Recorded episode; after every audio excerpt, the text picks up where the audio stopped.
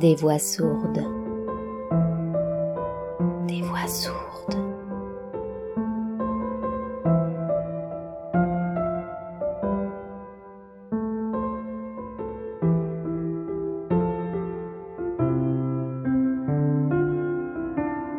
Il était une fois l'ombre du vent.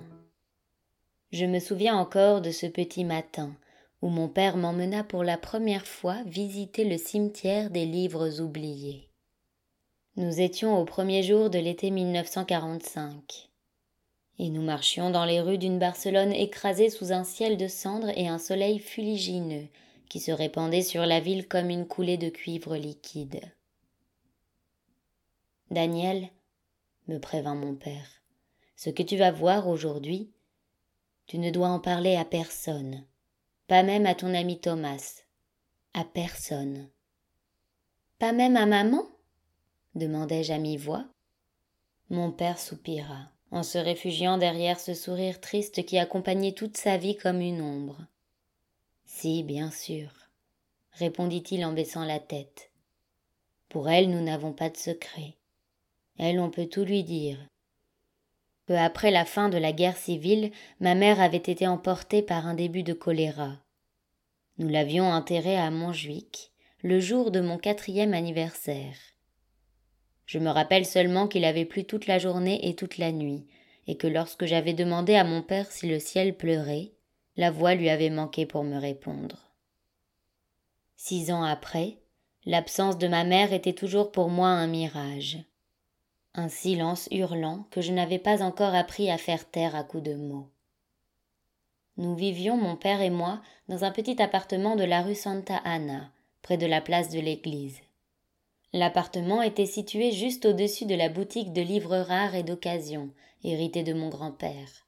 Un bazar enchanté que mon père comptait bien me transmettre un jour. J'ai grandi entre les livres, en me faisant des amis invisibles dans les pages qui tombaient en poussière et dont je porte encore l'odeur sur les mains. J'ai appris à m'endormir en expliquant à ma mère, dans l'ombre de ma chambre, les événements de la journée, ce que j'avais fait au collège, ce que j'avais appris ce jour-là. Je ne pouvais entendre sa voix ni sentir son contact, mais sa lumière et sa chaleur rayonnaient dans chaque coin de notre logis. Et moi, avec la confiance d'un enfant qui peut encore compter ses années sur les doigts, je croyais qu'il me suffisait de fermer les yeux et de lui parler pour qu'elle m'écoute d'où qu'elle fût. Parfois, mon père m'entendait de la salle à manger et pleurait en silence. Je me souviens qu'en cette aube de juin, je m'étais réveillée en criant. Mon cœur battait dans ma poitrine comme si mon âme voulait s'y frayer un chemin et dévaler l'escalier. Mon père effrayé était accouru dans ma chambre et m'avait pris dans ses bras pour me calmer. Je n'arrive pas à me rappeler son visage. Je n'arrive pas à me rappeler le visage de maman, murmurai-je le souffle coupé. Mon père me serrait avec force. Ne t'inquiète pas, Daniel. Je me rappellerai pour deux. Nous nous regardions dans la pénombre, cherchant des mots qui n'existaient pas. Pour la première fois, je me rendais compte que mon père vieillissait, et que ses yeux, des yeux de brume et d'absence, regardaient toujours en arrière. Il s'était relevé et avait tiré les rideaux pour laisser entrer la douce lumière de l'aube. Debout, Daniel, habille-toi. Je veux te montrer quelque chose. Maintenant? À cinq heures du matin? Il y a des choses que l'on ne peut voir que dans le noir avait soufflé mon père en arborant un sourire énigmatique qu'il avait probablement emprunté à un roman d'Alexandre Dumas. Quand nous avions passé le porche, les rues sommeillaient encore dans la brume et la rosée nocturne. Les réverbères des ramblas dessinaient en tremblotant une avenue noyée de buée, le temps que la ville s'éveille et quitte son masque d'aquarelle. En arrivant dans la rue Arco del Teatro, nous nous aventurâmes dans la direction du Raval, sous l'arcade qui précédait une voûte de brouillard bleu. Je suivis mon père sur ce chemin étroit, jusqu'à ce que le rayonnement des remblasses disparaisse derrière nous. La clarté du petit jour s'infiltrait entre les balcons et les corniches en touches délicates de lumière oblique, sans parvenir jusqu'au sol. Mon père s'arrêta devant un portail en bois sculpté, noirci par le temps et l'humidité. Devant nous se dressait ce qui me parut être le squelette abandonné d'un hôtel particulier ou d'un musée d'écho et d'ombre. Daniel, ce que tu vas voir aujourd'hui, tu ne dois en parler à personne, pas même à ton ami Thomas, à personne.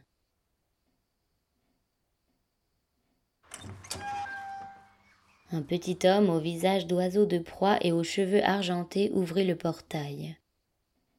Son regard d'aigle se posa sur moi, impénétrable. Bonjour Isaac. Voici mon fils Daniel, annonça mon père. Il va sur ses onze ans et prendra un jour ma succession à la librairie. Il a l'âge de connaître ce lieu. Le nommé Isaac eut un léger geste d'assentiment pour nous inviter à entrer. Une pénombre bleutée régnait à l'intérieur, laissant tout juste entrevoir les formes d'un escalier de marbre et d'une galerie ornée de fresques, représentant des anges et des créatures fantastiques.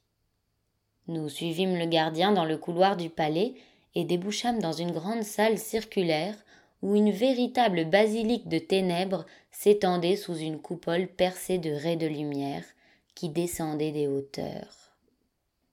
Un labyrinthe de corridors et d'étagères pleines de livres montait de la base au fait, en dessinant une succession compliquée de tunnels, d'escaliers, de plateformes et de passerelles qui laissaient deviner la géométrie impossible d'une gigantesque bibliothèque. Je regardai mon père interloqué. Il me sourit en clignant de l'œil. Bienvenue, Daniel, dans le cimetière des livres oubliés. Ça et là, le long des passages et sur les plateformes de la bibliothèque, se profilaient une douzaine de silhouettes. Quelques-unes se retournèrent pour nous saluer de loin, et je reconnus les visages de plusieurs collègues de mon père dans la confrérie des libraires d'anciens. À mes yeux de dix ans, ces personnages se présentaient comme une société secrète d'alchimistes conspirant à l'insu du monde. Mon père s'agenouilla près de moi, et me regardant dans les yeux, me parla de cette voix douce des promesses et des confidences. Ce lieu est un mystère, Daniel, un sanctuaire. Chaque livre, chaque volume que tu vois a une âme. L'âme de celui qui l'a écrit et l'âme de ceux qui l'ont lu, ont vécu et rêvé avec lui. Chaque fois qu'un livre change de main, que quelqu'un promène son regard sur ses pages, son esprit grandit et devient plus fort. Quand mon père m'a amené ici pour la première fois, il y a de cela bien des années, ce lieu existait déjà depuis longtemps. Aussi longtemps peut-être que la ville elle-même. Personne ne sait exactement depuis quand il existe, ou qui l'a créé. Je te répéterai ce que mon père m'a dit. Quand une bibliothèque disparaît, quand un livre se perd dans l'oubli, nous qui connaissons cet endroit et en sommes les gardiens, nous faisons en sorte qu'il arrive ici. Dans ce lieu, les livres dont personne ne se souvient, qui se sont évanouis avec le temps, continuent de vivre en attendant de parvenir un jour entre les mains d'un nouveau lecteur, d'atteindre un nouvel esprit. Dans la boutique, nous vendons et achetons les livres, mais en réalité ils n'ont pas de maître. Chaque ouvrage que tu vois ici a été le meilleur ami de quelqu'un. Aujourd'hui, ils n'ont plus que nous, Daniel. Tu crois que tu vas pouvoir garder ce secret? Mon regard balaya l'immensité du lieu, sa lumière enchantée. J'acquiesçai, et mon père sourit. Et tu sais le meilleur? demanda-t-il. Silencieusement, je fis signe que non. La coutume veut que la personne qui vient ici pour la première fois choisisse un livre celui qu'elle préfère, et l'adopte, pour faire en sorte qu'il ne disparaisse jamais, qu'il reste toujours vivant.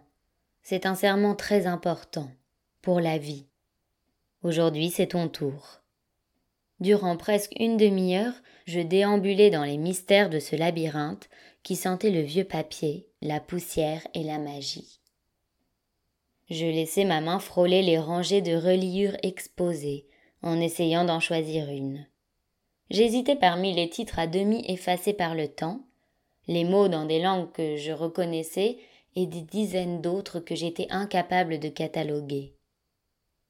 Je parcourus des corridors et des galeries en spirale, peuplée de milliers de volumes qui semblaient en savoir davantage sur moi que je n'en savais sur eux.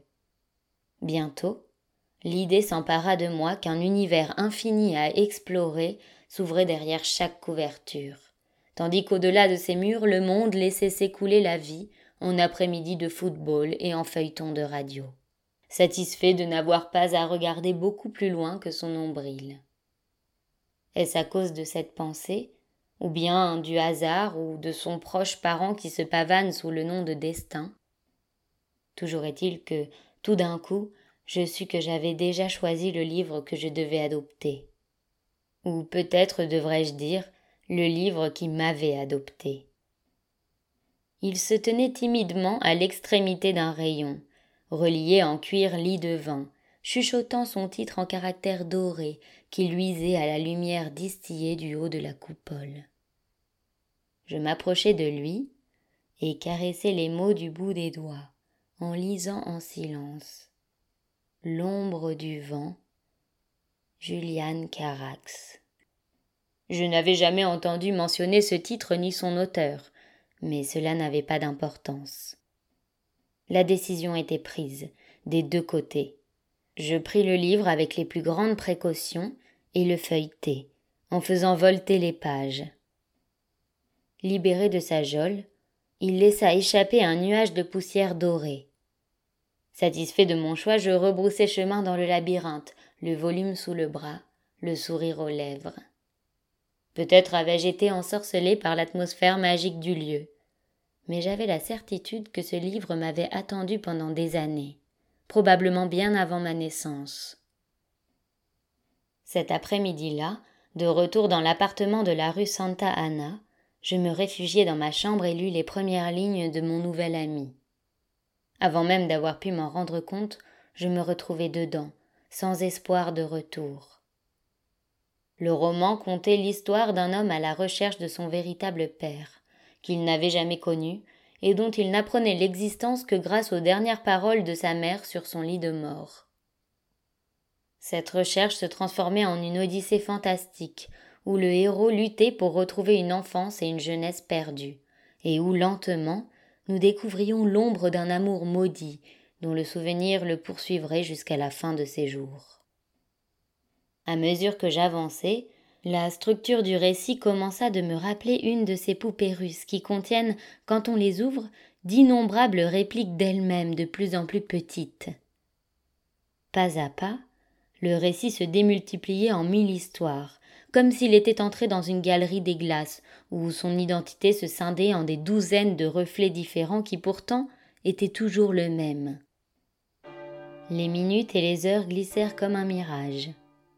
Pris par le récit, c'est à peine si j'entendis au loin les cloches de la cathédrale sonner minuit. Cerné par la lumière cuivrée que projetait la lampe de bureau, je m'étais immergé dans un univers d'images et de sensations tel que je n'en avais jamais connu.